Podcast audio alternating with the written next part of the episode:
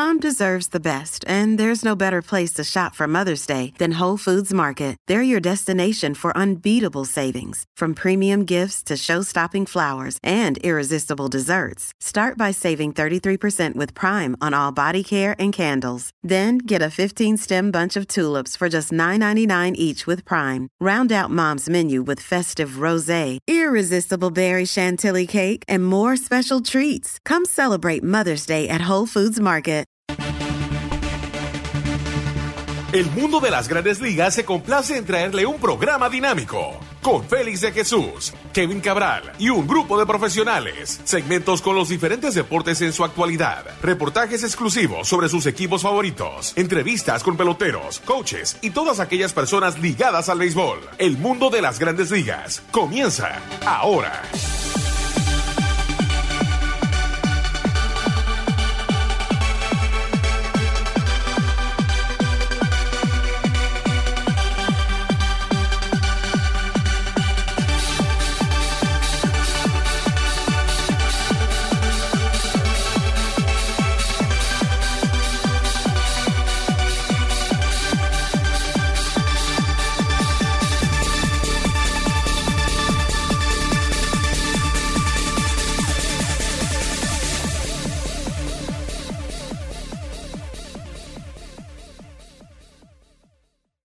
Bienvenidos a otra emisión de su programa El Mundo de las Grandes Ligas por sus portales ml.com y lasmayores.com.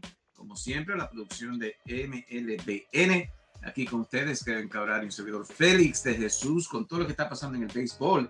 Y bueno, más bien el Clásico Mundial, que hasta el día de ayer eh, todo era un éxito, jugándose buen béisbol en Asia. Le vamos a tener noticias de los equipos que han clasificado a cuartos finales. Y bueno, la noticia eh, celebrando eh, Edwin Díaz eh, se lesiona la rodilla, estará fuera para la temporada completa y hay que desarrollar qué significa esto para los Mets, qué significa esto para el Clásico Mundial y muchos temas que le tenemos en el día de hoy. Sin más preámbulo, vamos a dar la bienvenida a Kevin Cabral. ¿Qué tal, Kevin? Muy buenas, Félix. Mi saludo cordial para ti, para todos los amigos oyentes del mundo de las grandes ligas. Un placer poder compartir, compartir contigo y con los oyentes en esta ocasión eh, desde la ciudad de Miami, donde hemos estado para la primera ronda de este Clásico Mundial de Béisbol. Ciertamente lamentable lo de Edwin Díaz, Félix. No, sí. Eh, primero, eh, Kevin, si nos puede llevar a básicamente cinco minutos antes de la celebración eh, del equipo puertorriqueño, victoria y gran partido, vamos a hablar de eso en unos minuticos, pero viene eh, el equipo puertorriqueño, gana, ¿cómo, cómo, estaba ese estadio eh, en Miami? ¿Cómo estaba el, ambiente eh, con dominicanos y, puertorriqueños? Mira, Félix, yo creo que lo que te puedo decir a nivel general es que el Clásico Mundial de Béisbol es una realidad. El ambiente que se vivió en el, en el Long Depot Park el primer día, cuando se enfrentaron Venezuela y República Dominicana, y para ese partido entre Puerto Rico y, República Dominicana es, para describirlo en una palabra, fue, fue un ambiente eléctrico. El parque lleno a capacidad, algo que los Marlins nunca han logrado, con fanaticadas eh, extremadamente entregadas a la causa de sus equipos y haciéndolo notar con, con el ambiente que se creó. La realidad es que el Miami ha probado ser una excelente sede para este evento. Yo creo que en cuanto al grupo donde están los principales equipos de Latinoamérica, va a ser sede por un buen tiempo, eh, porque están todas las condiciones dadas en la ciudad de Miami. Tienen el escenario, es un lugar donde para dominicanos, puertorriqueños, venezolanos hay relativa facilidad de llegar aquí, además de la gran cantidad de nativos de esos países que residen en Miami. Entonces, eh, se conjugan esos factores para, en realidad, crear un ambiente, un, evento multitudinario, eh, donde yo te diría que lo que vivimos aquí en esos partidos que ya comenté, eh, es algo que uno no ha visto con mucha frecuencia en el béisbol. Es un ambiente de, yo te diría, serie mundial, o quizá en el caso del béisbol del Caribe, una serie final entre Licey y Águilas en República Dominicana, o Caracas y Magallanes en Venezuela. eh, algo realmente eh, extraordinario. Y uno ve las asistencias, Félix, aquí en Miami, básicamente a capacidad, el estadio, incluso muy buenas asistencias en partidos como, digamos, República Dominicana y Nicaragua.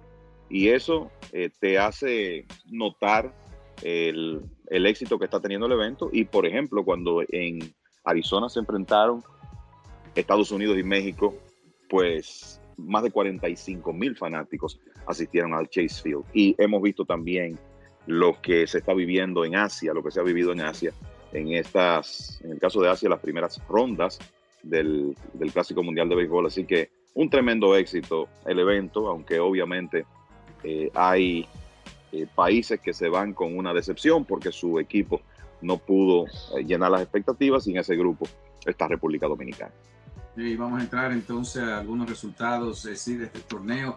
Eh, pero Kevin, también para que me diga un poquito de cómo estaba el ambiente cuando ya uno ve que se cae, después que estaba celebrando el equipo puertorriqueño, repetimos en su victoria sobre Dominicana en el día de ayer, cae al suelo, al terreno, Edwin Díaz llorando su hermano, llorando él, eh, ahora tenemos noticias de que sí va a perder la temporada completa, eh, seis a ocho semanas, eh, meses para Edwin Díaz. Y, cómo estaba el ambiente? Me imagino, que todo el mundo en, forma de, shock cuando pasa esto en un partido con tanta emoción. Es correcto, tú sabes que en ese momento nos, disponíamos ya a tratar de salir del estadio y fue en uno de los monitores del Long Depot Park cuando nos percatamos de que, de que algo extraño estaba pasando y ahí entonces se vieron las imágenes de, eh, de la situación de Edwin Díaz y de sus compañeros.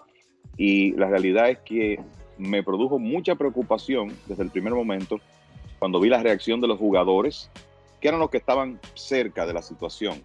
La reacción, obviamente, de Alexis Díaz, el, hermano de Edwin, Francisco Lindor con sus manos en la cabeza, la reacción de Robinson Cano, desde la cueva del equipo de República Dominicana, eh, y cómo la, celebración inmediatamente perdió prácticamente toda la, emoción. Y eh, de nuevo, por la reacción de los jugadores que estaban cerca de lo que estaba pasando, eh, desde el primer momento temí que era una lesión importante la que había sufrido Edwin Díaz.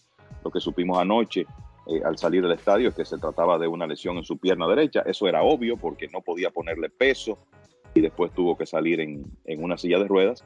Y efectivamente, hoy se eh, confirma la noticia de que tiene un desgarro en el, en el tendón de las rótulas y que esto básicamente lo saca de acción por toda la temporada de 2023. Una pena para su equipo, los Mets de Nueva York, una pena para Puerto Rico, que está tratando de llegar a una tercera final del Clásico Mundial de Béisbol, pierden a, su cerrador, básicamente con Edwin Díaz presente, tú sabes que con Puerto Rico está jugando ocho episodios, porque él es un hombre que es prácticamente automático en el noveno, ya eso va a cambiar. Y mira, eh, Félix, el, tengo mucho tiempo siempre viendo las celebraciones post-juego con temor. Lo de anoche se entendía, estamos hablando de una clasificación a cuartos de finales de Puerto Rico, eh, la emoción se apodera de los jugadores, pero esto lo vemos a diario en grandes ligas, cuando un jugador conecta un hit decisivo, cómo sus compañeros lo persiguen, lo rodean, en muchas ocasiones se caen encima. A veces pienso que pocas cosas ocurren.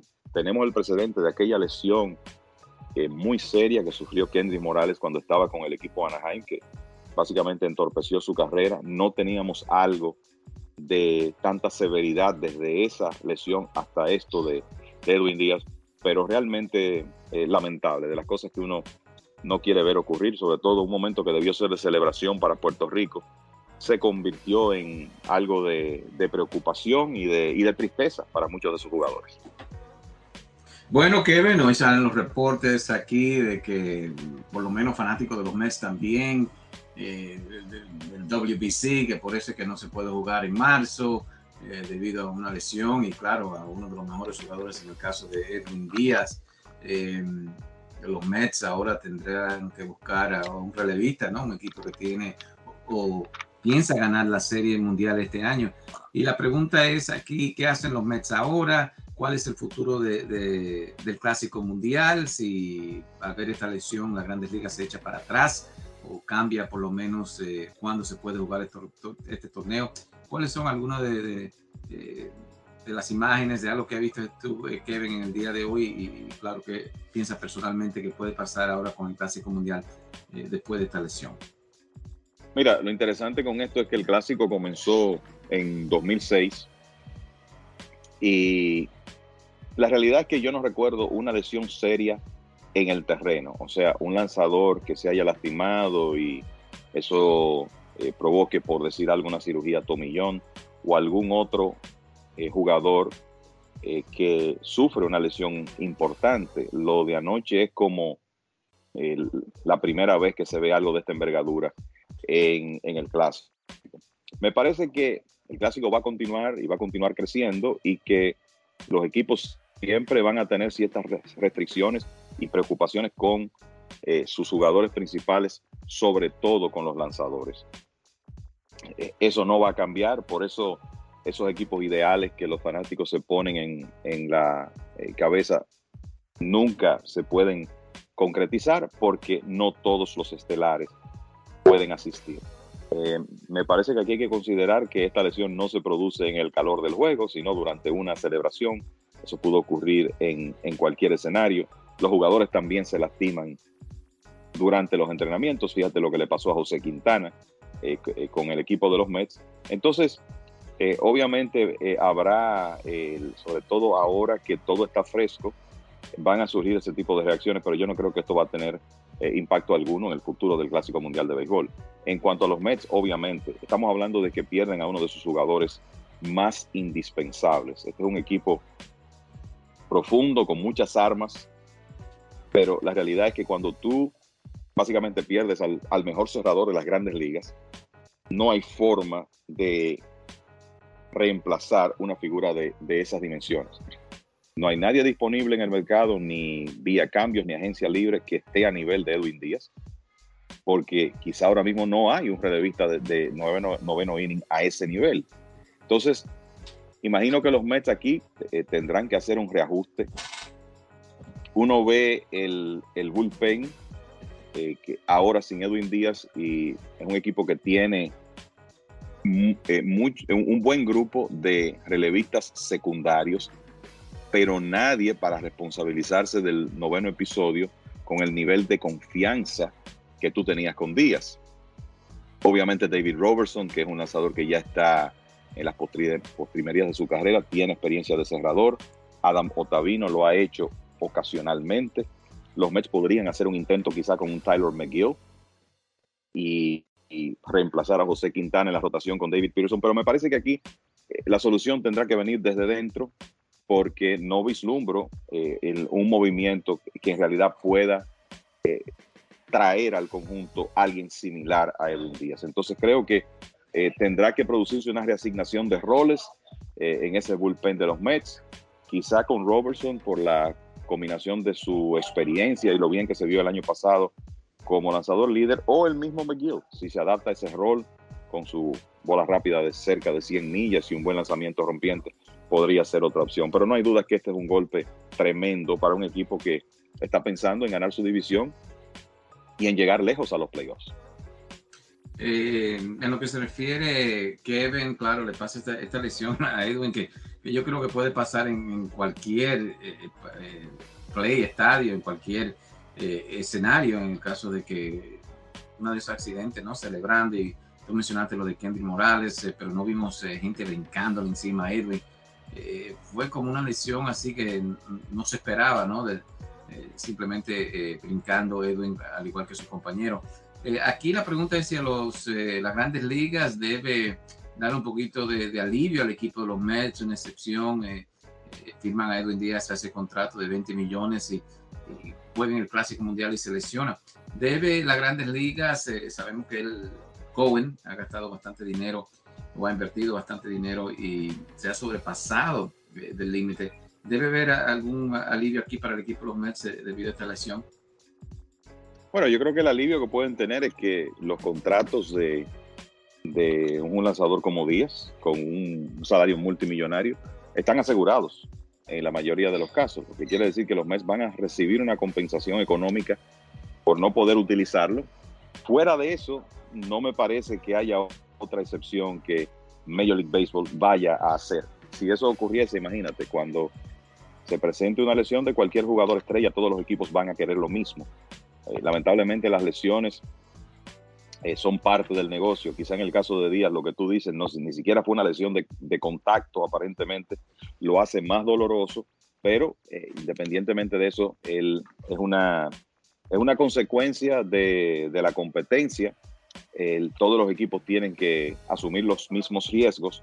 Entonces no vislumbro que se vaya a hacer nada especial con los Mets y el equipo tendrá que hacer los reajustes que considere necesarios para si no sustituir, por lo menos tratar de que alguien eh, tome, asuma las funciones de Edwin Díaz. Bueno, el grupo D, que claro, se está en Miami, vamos a entrar en el A, en unos minuticos. Eh, pero Kevin, eh, Venezuela, dominante, gana Puerto Rico, le gana también a la República Dominicana. ¿Qué nos puede decir del equipo venezolano que está invicto hasta ahora? Ellos, al igual que Japón, los, equipos, eh, los únicos equipos invictos en este clásico mundial. Bueno, la realidad es que es un gran equipo. Desde el eh, primer momento eso se podía ver. me parece que todos teníamos un grupo de cuatro favoritos eh, y me refiero previo al inicio del clásico, estamos hablando de Estados Unidos, Japón, República Dominicana y Venezuela. O sea, Venezuela indiscutiblemente está en ese grupo y tú solo tienes que ver la alineación que presentan. O sea, ese equipo salió con Anthony Santander, un hombre de más de 30 cuadrangulares en grandes ligas, y con David Peralta bateando de octavo y noveno eh, en la alineación. Eso te da una idea del poderío que tiene Venezuela, José Altuve, eh, Ronald Acuña, eh, jugadores que ni siquiera han, podido eh, jugar a tiempo completo, como el caso de, un Miguel Cabrera, está Andrés Jiménez, está Salvador Pérez, está Eugenio Suárez. O sea, la realidad es que es una alineación de nueve estelares. Y además de eso, un equipo con buen picheo. Ahora mismo el dirigente Omar López todavía no ha eh, definido la, el, quién será su, lanzador abridor en el próximo partido porque tiene, tiene múltiples opciones para eso y todos son lanzadores de calidad, comenzando por Martín Pérez, que le tiró también a República Dominicana, está Pablo López, está Luis García, que aunque relevó contra el equipo dominicano, obviamente es un lanzador de rotación de grandes ligas. O sea que este es un gran conjunto de béisbol capaz de ganarle a cualquiera. Y con roles bastante bien definidos y con eso lo que quiero decir es que tú sabes eh, diariamente quiénes son los que van a salir como regulares y cuáles jugadores van a tener un rol secundario. Algo que, por ejemplo, en el equipo dominicano con, con tantas estrellas fue difícil delimitar. Y otro aspecto importante de ese equipo de Venezuela es contar con Salvador Pérez como su receptor, la forma como Pérez lleva el picheo, el liderazgo que tiene eh, en ese conjunto, además del aporte ofensivo que hace. O sea que este es un, gran conjunto, yo creo que capaz de salir al terreno y ganarle un partido a, cualquiera, a cualquiera de esos rivales que están todavía en pie. Y por eso, independientemente de que República Dominicana era uno de los favoritos para ganar el evento, eh, a nadie debe sorprender que ellos hayan sido capaces de ganarle a República Dominicana, de ganarle a Puerto Rico y también a los equipos débiles de su grupo y en consecuencia terminar invicto en la primera ronda del clásico. Lo que sí, Kevin, y no sé, vimos algunas imágenes ahí, eh, eh, no sé si fue la mayoría de venezolanos, tal vez nos puede aclarar un poquito ese tema, pero sí estaban celebrando, y entendemos celebrar, sí, pero como que no me gustó la manera, las palabras que usaron en algunas de las imágenes que vi. Entonces, si me puede aclarar si eso fue simplemente algunos eh, ahí eh, incidentes que vimos, muy poco, o en general fue eh, el público que, se encontraba venezolana en República Dominicana después que, que los votaron. Mira, no percibí eso en realidad en el tiempo que estuve antes, durante y después eh, del partido. Creo que esas son reacciones del momento de, eh, de algunos grupos eh, que quizás tomaron demasiado durante el partido. Mira, hay que entender que esas son rivalidades fuertes y que de alguna manera Venezuela no ha podido tener en clásicos anteriores los resultados en el terreno que se esperaban. Puede que muchos de sus fanáticos entiendan que el equipo, este equipo, haya sido inicialmente subestimado y por eso haya venido esa reacción. Pero eh, fuera de eso no vi eh, nada fuera de lo común aquí, excepto fanáticos apasionados eh, celebrando la victoria de su equipo. Y en este caso, bueno, dicen en República Dominicana que el que gana es el que goza, y ya le ha tocado a los venezolanos esta vez. Todavía no han perdido un partido con su equipo luciendo muy bien. Bueno, qué bueno saber eso. Entonces, eh, porque había visto eh, bastante grosería y entonces si, si, no fue, son incidentes así pequeños, entonces eh, mucho mejor. Venezuela entonces derrota a um, República Dominicana.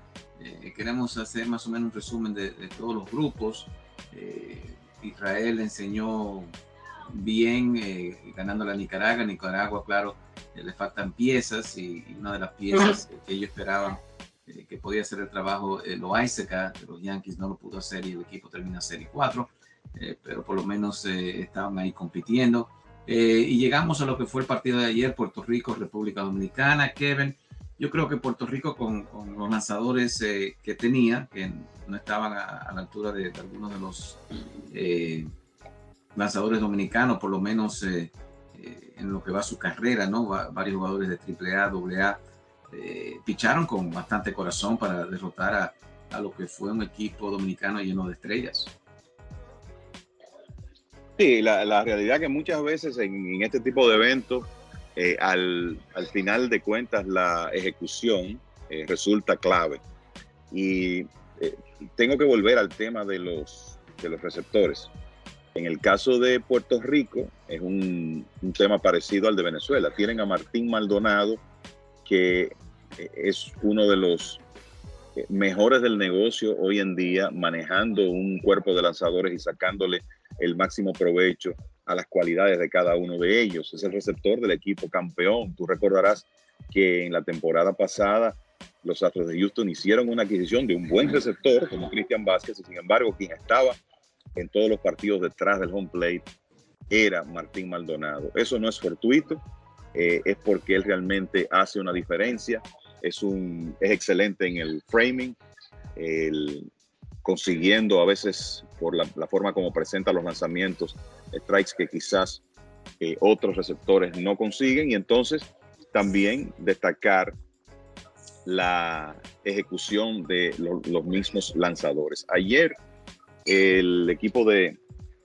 Puerto Rico anunció un lanzador de baja clasificación, a última hora el dirigente Yadier Molina hizo un movimiento, algo que no nos sorprendió por completo, eh, ya que en realidad en, estos partidos la experiencia es un factor sumamente importante y entonces comenzaron con Fernando Cruz, que no es un lanzador, eh, vamos a decir, probado a nivel de, liga grande, pero con mucha experiencia en el béisbol invernal. Y Cruz cumplió con su parte, Después el, dirigente Molina utilizó eh, un par de lanzadores en un, relevo de fuente antes de apelar a una de sus fortalezas, que era esos brazos para el último tercio de juego. Jorge López, eh, Dwayne Underwood y obviamente Edwin Díaz. Entonces, la realidad es que sí, el picheo puertorriqueño, por lo menos hasta ahora, ha cumplido con su cometido.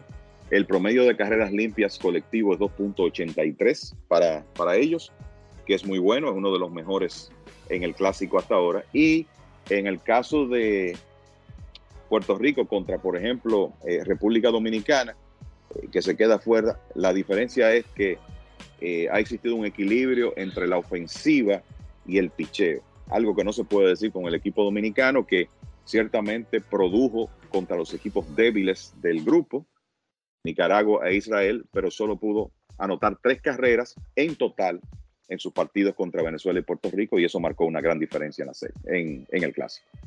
Y dejaron muchos corredores en, base, el equipo dominicano, eh, Kevin, y, y, bueno, no vimos lo mejor de Rafael Devers, eh, mirando así rapidito la alineación, eh, tenían la base llena, ¿no? Cuando eh, el equipo puertorriqueño, me imagino, o, pienso que estaban ganando cuatro carreras por una, el equipo solamente anota una carrera. ¿Qué pensaste de ese inning y si ese fue el inning clave del partido de ayer? definitivamente, tú tienes una situación de bases llenas sin out, perdiendo cinco por una, tú estás pensando en salir con eh, qué sé yo, tres carreras y meterte en juego, pero no ocurrieron las cosas. Hay que decir que Manny Machado hizo un buen contacto, encontró de una bola sin strike, un rodado cortísimo, pero completamente de frente al torpedero Francisco Lindor, que dicho sea de paso, ayer estuvo siempre en el momento, en el lugar adecuado para hacer las jugadas. Y ayer eh, creo que vimos todas las contribuciones que Lindor puede hacer para ayudar a su equipo a ganar, porque no es solamente la ofensiva, sino el liderazgo, las manos seguras, la inteligencia eh, a la hora de colocarse. Eh, es un jugador con un contrato de más de 300 millones de dólares por una razón.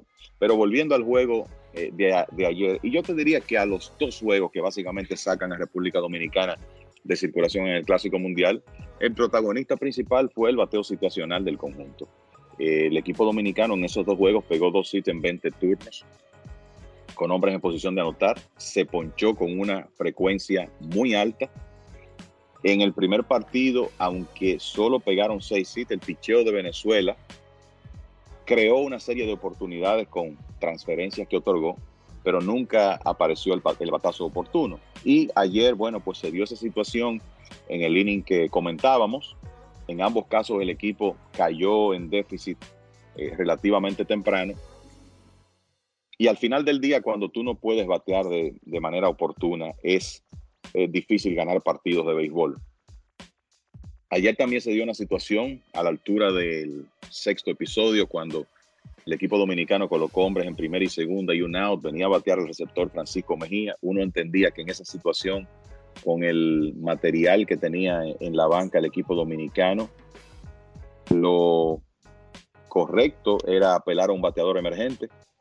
Eh, sin embargo, el, dirigente Rodney Linares decidió mantener a Mejía, falló en ese turno y se puede decir que ahí murió la, última gran oportunidad del equipo dominicano porque el relevo boricua estuvo perfecto en el último tercio. Enfrentó nueve bateadores, los dominó a todos con siete ponches sea, ya en esa recta final el, no hubo forma de que el equipo dominicano generara ofensiva. Y de nuevo, al, final del día, el bateo situacional, esa cantidad de corredores dejados en circulación que tú mencionabas, que fueron unos 19 entre los dos partidos, eso es lo que termina dando al traste con la participación dominicana en el clásico. Bueno, y por último, Kevin, para terminar este, este primer segmento aquí en el mundo de las grandes ligas, recuerden que el podcast se puede bajar donde ustedes bajan sus eh, podcasts favoritos. Eh, el mundo de las grandes ligas, sea Odyssey, Google Play, Apple Store, eh, Spotify y todos que tienen podcasts.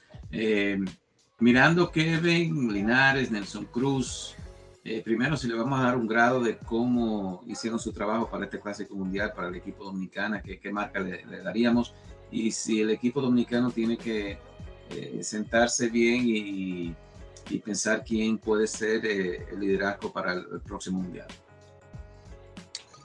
Bueno, eh, esa será una pregunta al fin y al cabo para la Federación de, de Béisbol y su presidente eh, Juan Núñez.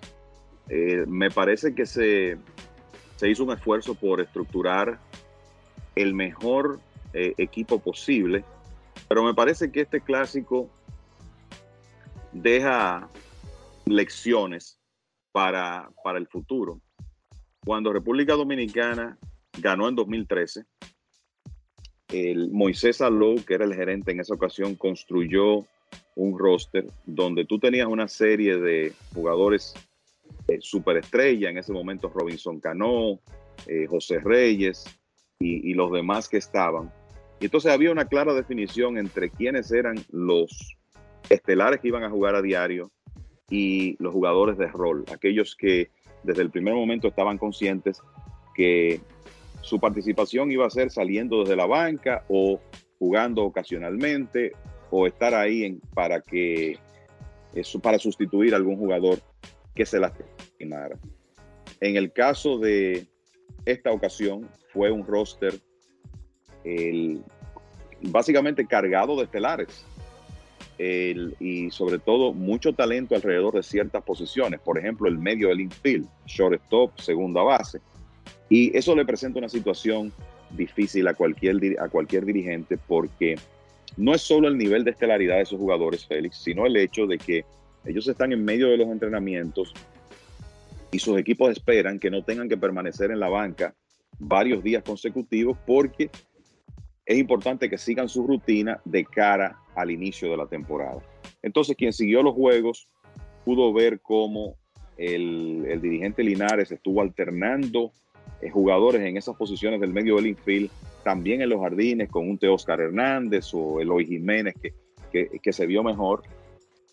Y la, la, realidad es que tú crear un teamwork de esa, de esa manera es difícil. Entonces, con el Clásico Mundial de Béisbol se crea siempre una gran expectativa desde meses antes, mucha presión mediática de los fanáticos con relación a, eh, bueno, tenemos este estelar y este otro, sin a veces uno reparar en el hecho de que si tú tienes un jugador de una posición que es una superestrella, si tienes un segundo de esa misma posición, eso te va a traer inconvenientes, porque ese jugador que está acostumbrado a, ser estelar, eh, de alguna manera va a querer estar en, el terreno.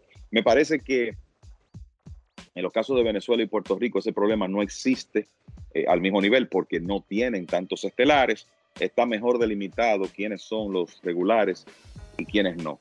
Entonces creo que eso es una lección que a la hora de estructurar el equipo que vaya al próximo clásico en 2026, que es cuando está programado para celebrarse, debe, debe tomarse para eh, construir el mejor grupo posible de 26 jugadores. De la misma forma, yo creo que se puso de manifiesto en, en este clásico, que es importante tú contar con tres receptores de forma que el dirigente tenga mayor rejuego en las entradas finales para hacer un movimiento. Cuando, cuando tú tienes dos receptores, siempre tienes la preocupación, bueno, si lo sustituyo y el segundo se lastima, ¿qué hago? Si llega en un momento el turno del, segundo catcher y quiero sustituirlo, quizá no puedo hacerlo. Entonces creo que eso es otro elemento a, a tomar en cuenta de cara al próximo clásico. Eh, me parece que, que Ronnie Linares quizá eh, hubo un par de decisiones tácticas que tomó que pudo haber eh, optado por, por otras, pero eso va a ocurrir con, con, cualquier dirigente.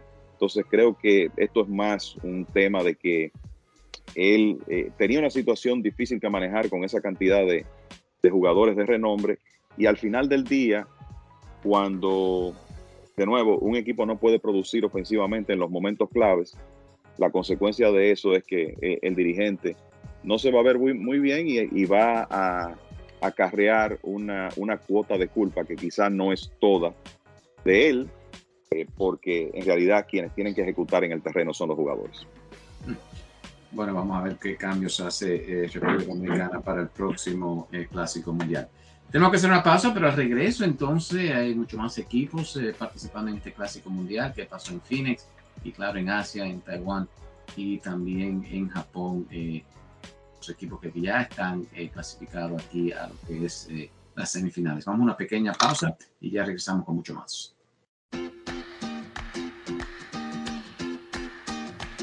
Don Aníbal Tequila. Altos y refinados estándares seleccionados de agave azul para producir un excelente tequila. Don Aníbal Tequila Silver y Extrañejo ya se encuentra en estos lugares. En el Progreso, Liquor and Wine. En el 1440 Noble Avenue, en el Bronx. Ahí ya encuentras Don Aníbal Tequila, Silver y Reposado. El Progreso, Wine and Liquors. Ahora con Tequila Don Aníbal, Silver y Reposado. Shoprite Wine and Spirits of Clinton. En el 895 de Paulison Avenue, en Clifton, New Jersey. También ya encuentra Don Aníbal Tequila Silver y Extrañejo en New Rochelle, en la Casa de los Tequilas, con la variedad más extensa de tequilas en todo New York. La casa de los tequilas, en Union Avenue en New Rochelle. Y como ya saben, en West New York, New Jersey, en Hollywood Liquors, 6006 de Park Avenue en West New York, New Jersey. Ahí también se encuentra Don Aníbal Tequila, Silver y Extrañejo. Y para usted que vive en el área de Scardell, New York, Don Aníbal Tequila, Silver y Extrañejo, en Midway Wine and Liquors. Midway Wine and Liquors, en el 973 de Central Park Avenue en Scardell, New York. Don Aníbal Tequila, distinción y calidad para quien gusta de un buen tequila.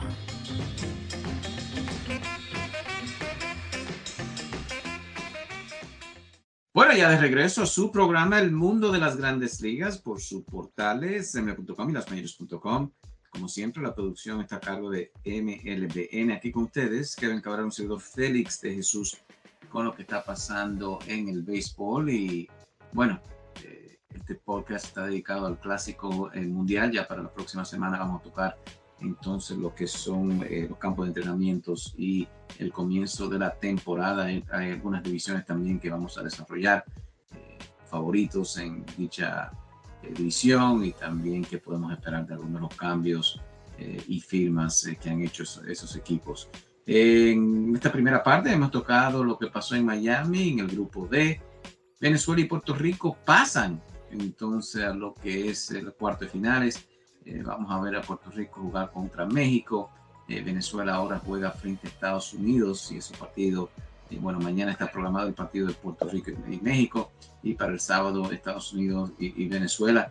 Kevin, y así tocamos lo que es el grupo C en Phoenix. Eh, no sé si una sorpresa, pero el equipo de México con una gran victoria el pasado eh, domingo, derrotando a Estados Unidos eh, y por un gran margen. Ellos terminan el grupo con 3 y 1, al igual que Estados Unidos 3 y 1. Colombia termina en último lugar después de comenzar muy bien, derrotando a México, pero el equipo pierde ante Gran Bretaña. Canadá se va 2 y 2 en el grupo C. repetimos, México y Estados Unidos pasan a los cuartos finales. ¿Y, qué nos puede decir de ese grupo, eh, Kevin, eh, de lo que vimos ahí, eh, de esos cinco equipos, México, Estados Unidos, el Canadá, Gran Bretaña y Colombia? Bueno, yo creo que en, primera instancia hay que decir que los favoritos avanzaron. Quizá la gente esperaba una primera ronda dominante, invicta de, Estados Unidos, que sin embargo perdió un juego ante México y le ganó a Colombia por la mínima. Pero lo importante es, al fin y al cabo, sumar victorias, pasar a la, a ronda de cuartos de finales y ya pues todos estamos conscientes de que ahora en adelante todos los partidos son de muerte súbita. Eh, lo del domingo, esa victoria 11 por 5 de México sobre Estados Unidos, obviamente ese partido no lo ganó el favorito, pero yo creo que tampoco tiene que ser una sorpresa para nadie porque ese, ese conjunto de México tiene un buen material. Randy Arozarena, Alex Verdugo, eh, Joey Meneses, eh, Alec Thomas, Austin Barnes. O sea, es, un conjunto con los mejores jugadores mexicanos, pero además fortalecido por la presencia de algunos jugadores de Estados Unidos con ascendencia mexicana. Entonces, eh, lo, lo, habíamos dicho, me parece, en, en algún momento aquí en el, en el, podcast, que es un, es un buen conjunto de, de béisbol, que quizá no tiene la misma fortaleza en el picheo, pero igualmente tiene abridores de grandes ligas eh, a su disposición, eh, como el caso, por ejemplo, de Patrick Sandoval, que precisamente le ganó a Estados Unidos. Entonces, eso no debe ser una, una completa sorpresa. Y es interesante ver a México eh, pasar a la siguiente ronda y, ya veremos qué ocurre en los días subsiguientes. Estados Unidos, en términos de, de jugadores de posición, es un equipo de ensueño. O sea, cuando tú puedes juntar a Mike Trout, Paul Goldschmidt, Nolan Arenado, Mookie Betts, Pete Alonso, solo para mencionar algunos y no cansar a los oyentes, eh, obviamente es un grupo envidiable y donde podría estar el talón de Aquiles del equipo de Estados Unidos es en su picheo abridor, no necesariamente porque no son buenos lanzadores, sino porque la crema innata de, del picheo de Estados Unidos eh, obviamente no está con el equipo, los Gary Cole, Justin Verlander, Max Scherzer, esos lanzadores no están ahí.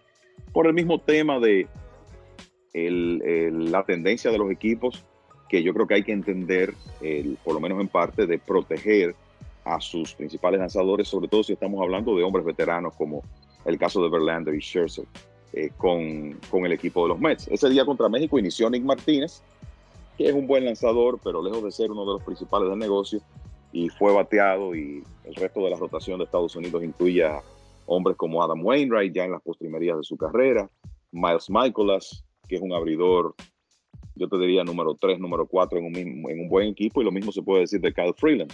En consecuencia, no es la crema innata del, del picheo, y esa podría ser la debilidad de, de Estados Unidos en este evento, sobre todo a medida que ya entramos en una etapa donde van, van a enfrentar equipos muy sólidos. Pero eh, por lo menos, eh, de nuevo, podemos decir que eh, en esta primera ronda los favoritos eran Estados Unidos y México. Estaba claro que en Gran Bretaña había una cenicienta. Canadá tenía a Freddie Freeman, que finalmente se lastimó, y a otros jugadores de grandes ligas, pero obviamente el nivel de talento no se acercaba a los otros dos y lo mismo se puede decir de Colombia, que es un país cuyo béisbol está mejorando, está progresando, pero que todavía no está a la altura de los principales del mundo. Y básicamente eso se reflejó en los resultados de la parte eh, de esta primera ronda de ese grupo y entonces ya veremos lo que ocurre. Ya sabemos que en la próxima etapa Puerto Rico y México se van a enfrentar el viernes en lo que debe ser un partidazo y entonces Estados Unidos chocará con los venezolanos en lo que debe ser una sumamente interesante actividad de fin de semana. Eh, mirando eh, Kevin, claro, México, eh, Joey Menezes, que lo hemos visto bastante en la serie Caribe, de verdad que se, se ha destacado. Y este muchacho, eh, bueno, como, comenzó a batear un poquito tarde en su carrera. Yo no puedo decir de, de Joey Meneses, tú lo has visto bastante en la serie del Caribe. Bueno, Joey Meneses hace bastante tiempo que él era el, si no él, uno de los jugadores dominantes de la Liga del Pacífico eh, de México, la Liga Invernal con los Tomateros de Culiacán. Y uno, bueno, veía esos buenos años que él tenía a ese nivel, como lucía en la Serie del Caribe. Y son de los casos que tú a veces te preguntas, bueno, pero ¿cómo es que este jugador no ha tenido algún tipo de oportunidad en grandes ligas? Eh, después él tuvo una participación en Japón donde no tuvo mucho éxito y básicamente regresó a su esquema de, de jugar en México hasta que en 2021 pudo regresar al béisbol organizado con los Medias Rojas de Boston y de ahí pasó a la organización de los nacionales. Y yo te diría que quizás ya con 30 años Meneses estaba encasillado como un jugador AAA o 4A, como le dicen esos hombres que están entre AAA y que en algún momento pueden tener su oportunidad en grandes ligas. Sin embargo, le estaba yendo muy bien a nivel de AAA el año pasado con los nacionales de Washington.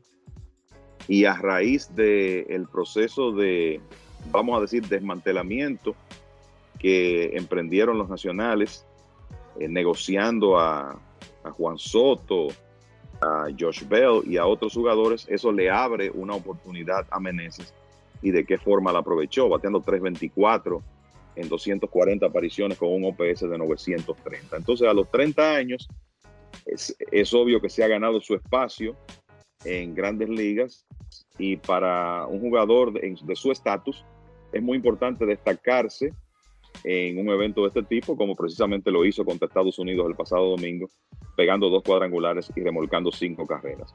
Pero la experiencia que uno ha tenido viéndolo eh, en Series del Caribe y viendo sus actuaciones en México es que este señor es un bateador de calidad, capaz de ofrecer resultados en grandes ligas y finalmente pudo probarlo eso cuando por primera vez recibió la oportunidad el año pasado.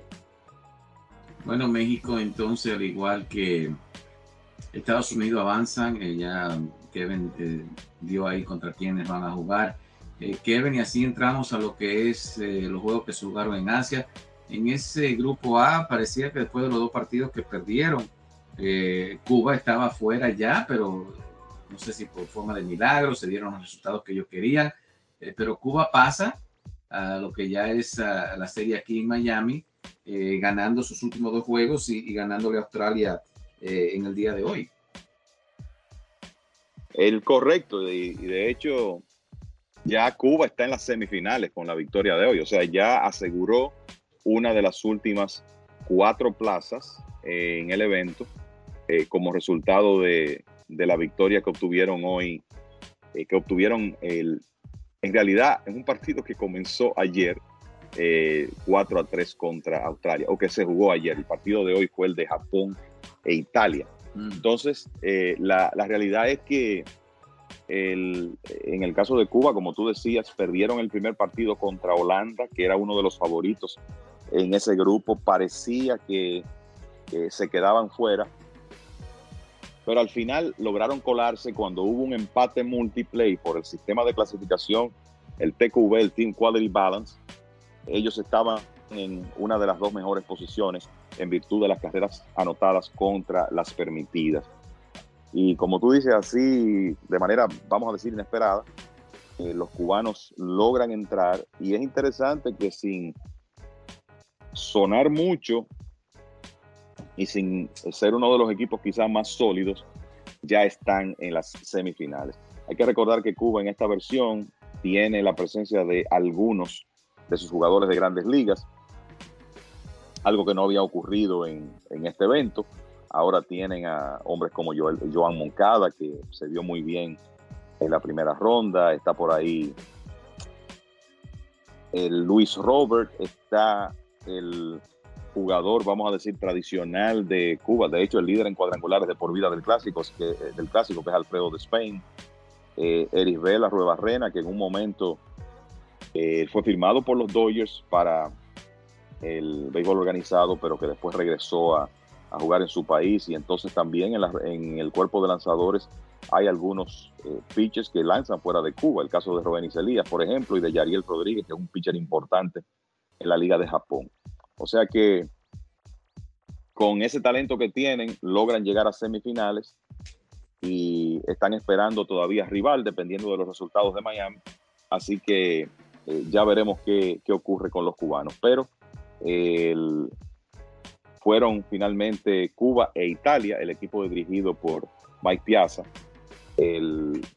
fueron los que eh, dieron el, paso hacia segunda ronda de ese grupo ya eh, Cuba eh, logró su clasificación, mientras que Italia quedó fuera de circulación más temprano hoy jueves, luego de perder 9 por 3 ante los japoneses.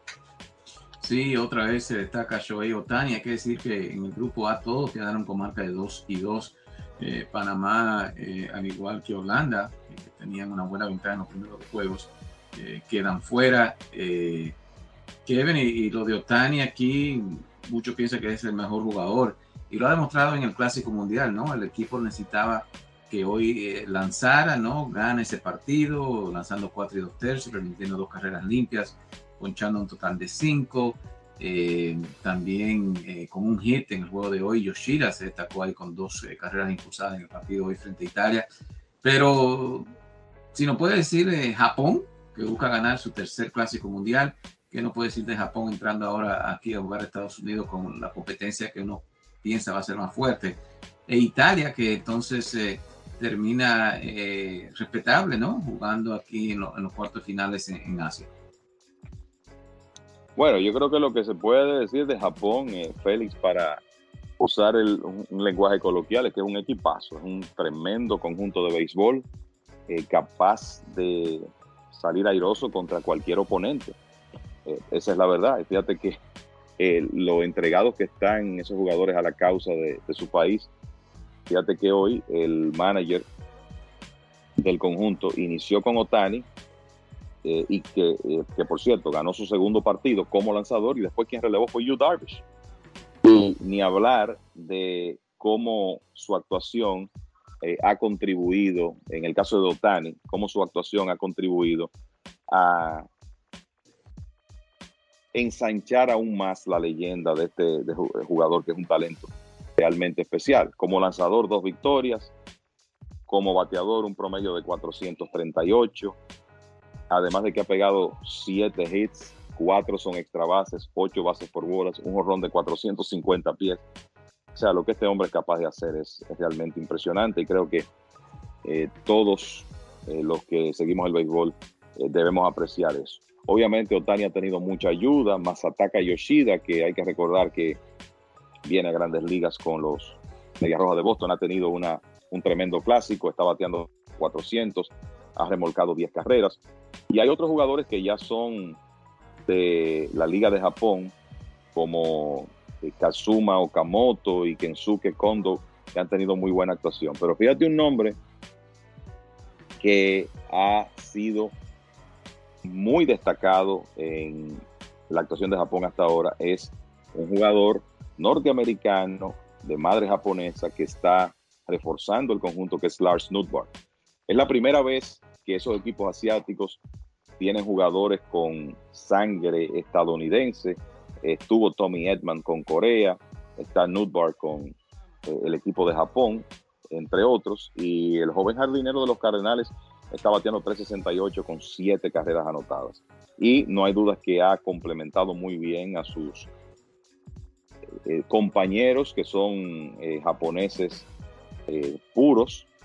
eh, para formar un tremendo conjunto. Y creo que también es importante mencionar que en ese picheo de Japón, además de que está Otani, está Darvish, tienen al hombre que es la sensación del béisbol, béisbol japonés, llamado eh, Rocky Sasaki, joven lanzador que el año pasado tiró un juego perfecto con 19 ponches y que lució imponente en la última salida que tuvo en primera ronda. Y precisamente la presencia de Sasaki para un partido de semifinal es lo que le permite al manager utilizar hoy tanto a Otani como a Darvish para asegurar el pase a ese grupo ya de los cuatro últimos equipos. Así que ojo con Japón, que definitivamente cuenta con tremendo material.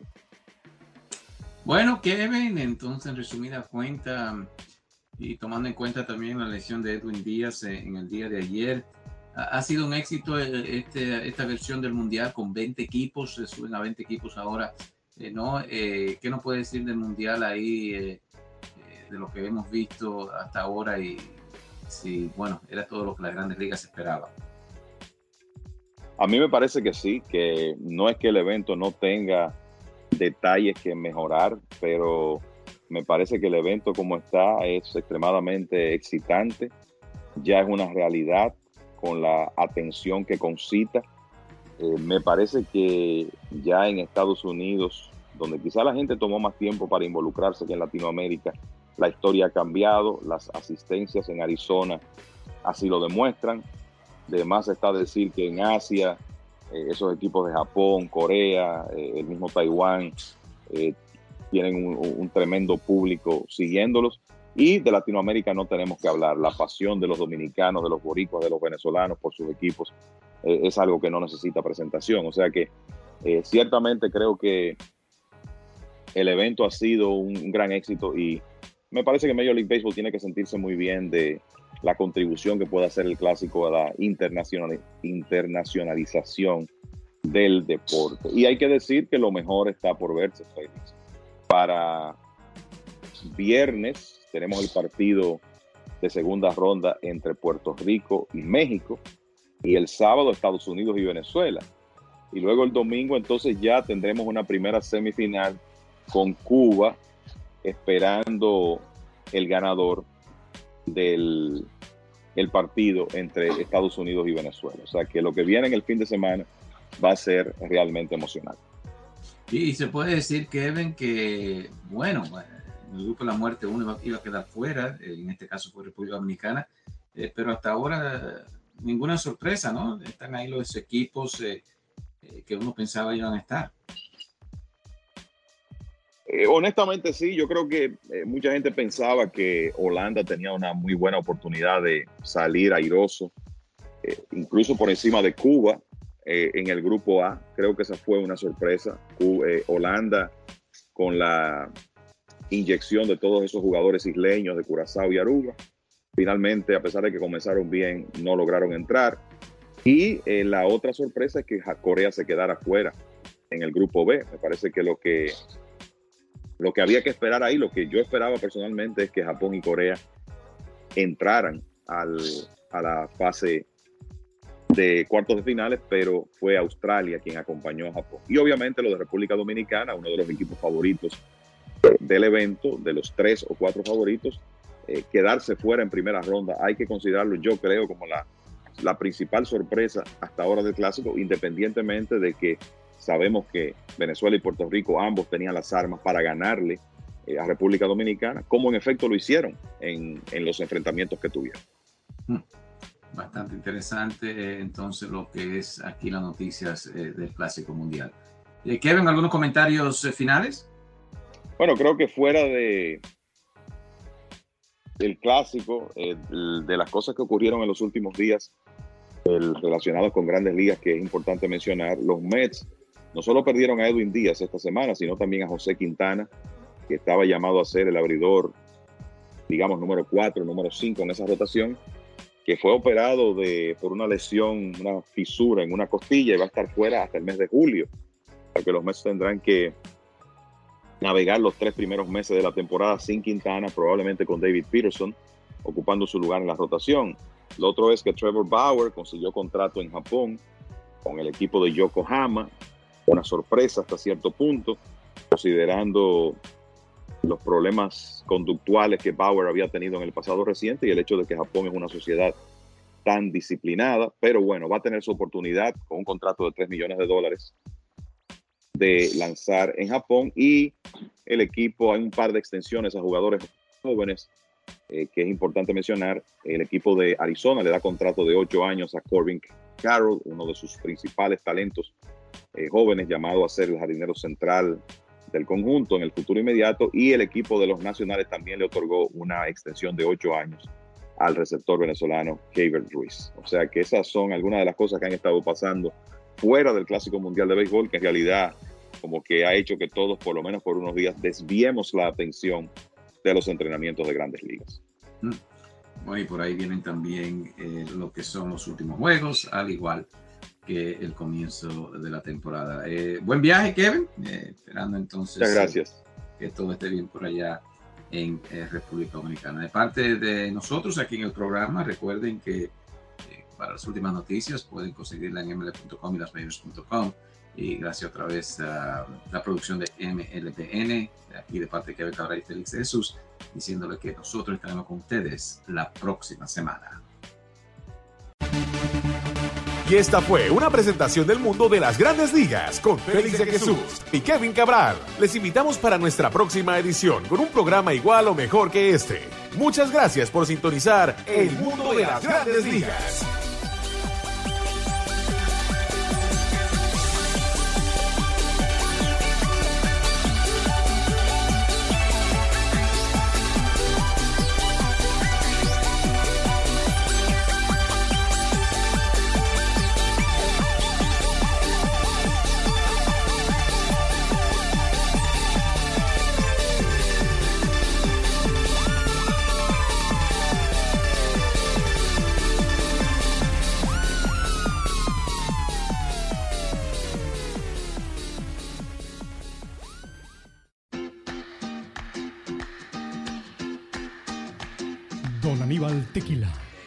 Altos y refinados estándares seleccionados de agave azul para producir un excelente tequila.